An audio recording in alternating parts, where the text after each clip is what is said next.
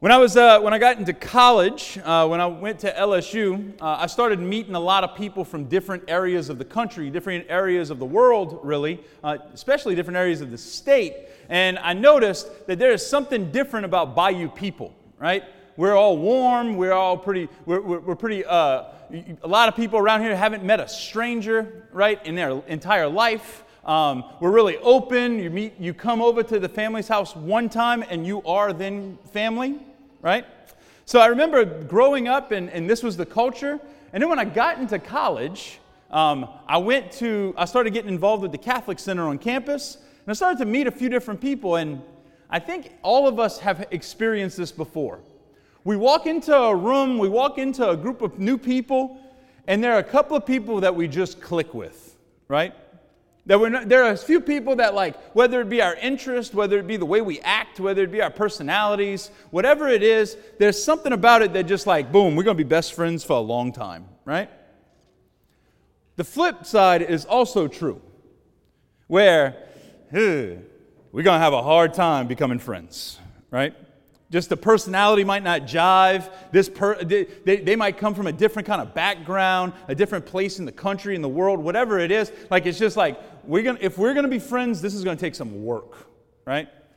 I remember uh, it, we, we would sit together as the Catholic group of students in LSU football games. Um, so I would walk into the LSU game and we would get there an ungodly time before kickoff to make sure we had our spot roped off, everything good. Um, I, I was full of my own liquid courage when I would walk in. And I remember I was talking to a friend of mine in this a, a couple of years after I started hanging around. And there was these two girls, and they told me, they said, you know, we couldn't stand you. Said, excuse me? They said, It's nothing personal, but we just could not stand you. Why? You were loud. Okay. You were obnoxious. Okay. And you were a know it all. Well, thank you.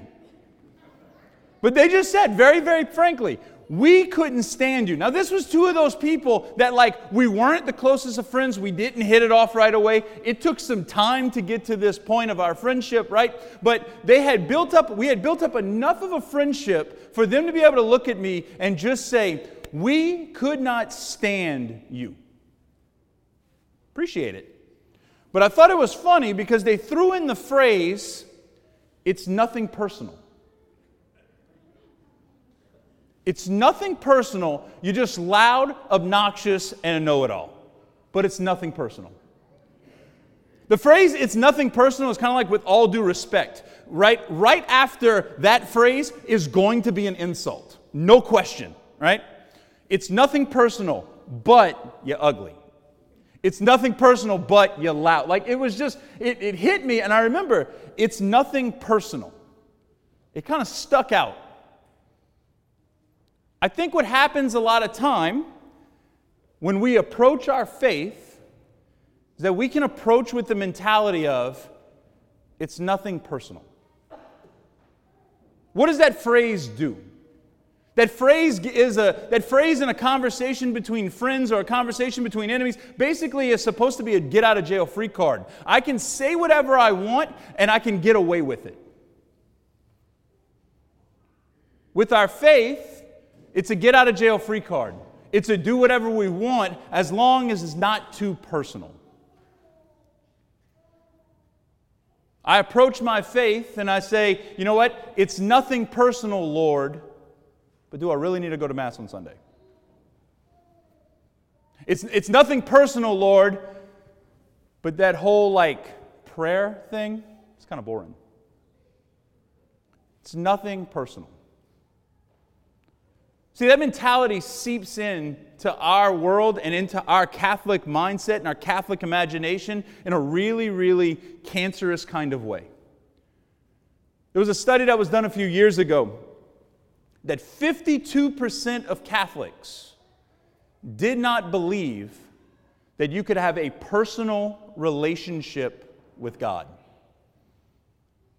Think about that. Over half of Catholics did not and do not believe that I, me, John David Mathern from Raceland, Louisiana, can have a personal relationship with God. How big of a tragedy is that over half of our church, over half of the people who profess to be Catholic and understand being Catholic and say that I do all the things I'm supposed to do, I pray all the prayers I'm supposed to pray, I show up when I'm supposed to show up, that over half of our church says, I cannot have.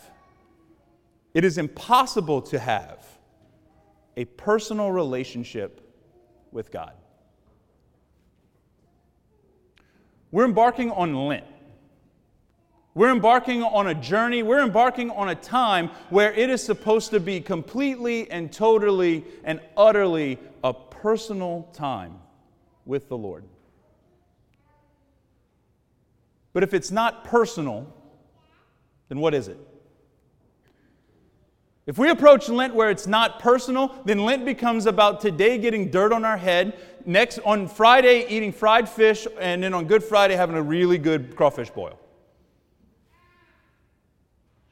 Because it becomes about the externals. It becomes about something that's outside of myself, that's outside of my relationship with God. As long as I jump through the hoops and do the things, then I look right. And that's enough because it's over there and it's nothing personal. When we come today to begin this Lenten journey, we don't come just to get dirt on our heads. We don't come just to, just to have the, the, the priest pray over you and just drop some old palms on your head. The most attended Mass in the Catholic Church in the United States is Ash Wednesday Mass. And I'm convinced the reason why Ash Wednesday Mass typically is the most attended Mass is because we get a mark that says if we went to church or not. Because it's about an external, oftentimes. Oftentimes it's about what did I, did I show up and was that enough? God doesn't want us just to show up this Lent. God wants it to be completely and totally personal. And the reality is, with the way that the last year has progressed, with the way that, that it feels like we've been in a Lent now for 12 months, not 12 hours. I, I don't know about you, but I could use God being personal for a little while.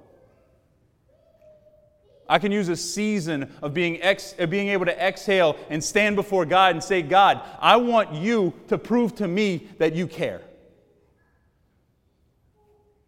that you're focused on me. And that it is possible to have a personal relationship with God. God doesn't want to be at arm's length this year. God wants to come and meet you and I in His sacraments. He wants to come meet you and I in our prayer. He wants to come meet you and I at Easter in a profound, profound way. Today, when we begin, we're going to sprinkle ashes on our heads. We're going to have a prayer that's going to say, Remember, you are dust, and to dust you shall return. We reflect a lot today at the beginning of Lent on our death. Because the reality is, is everything that's external, everything that's an arm length away, it's all passing. It's all going to go away. It's all going to die.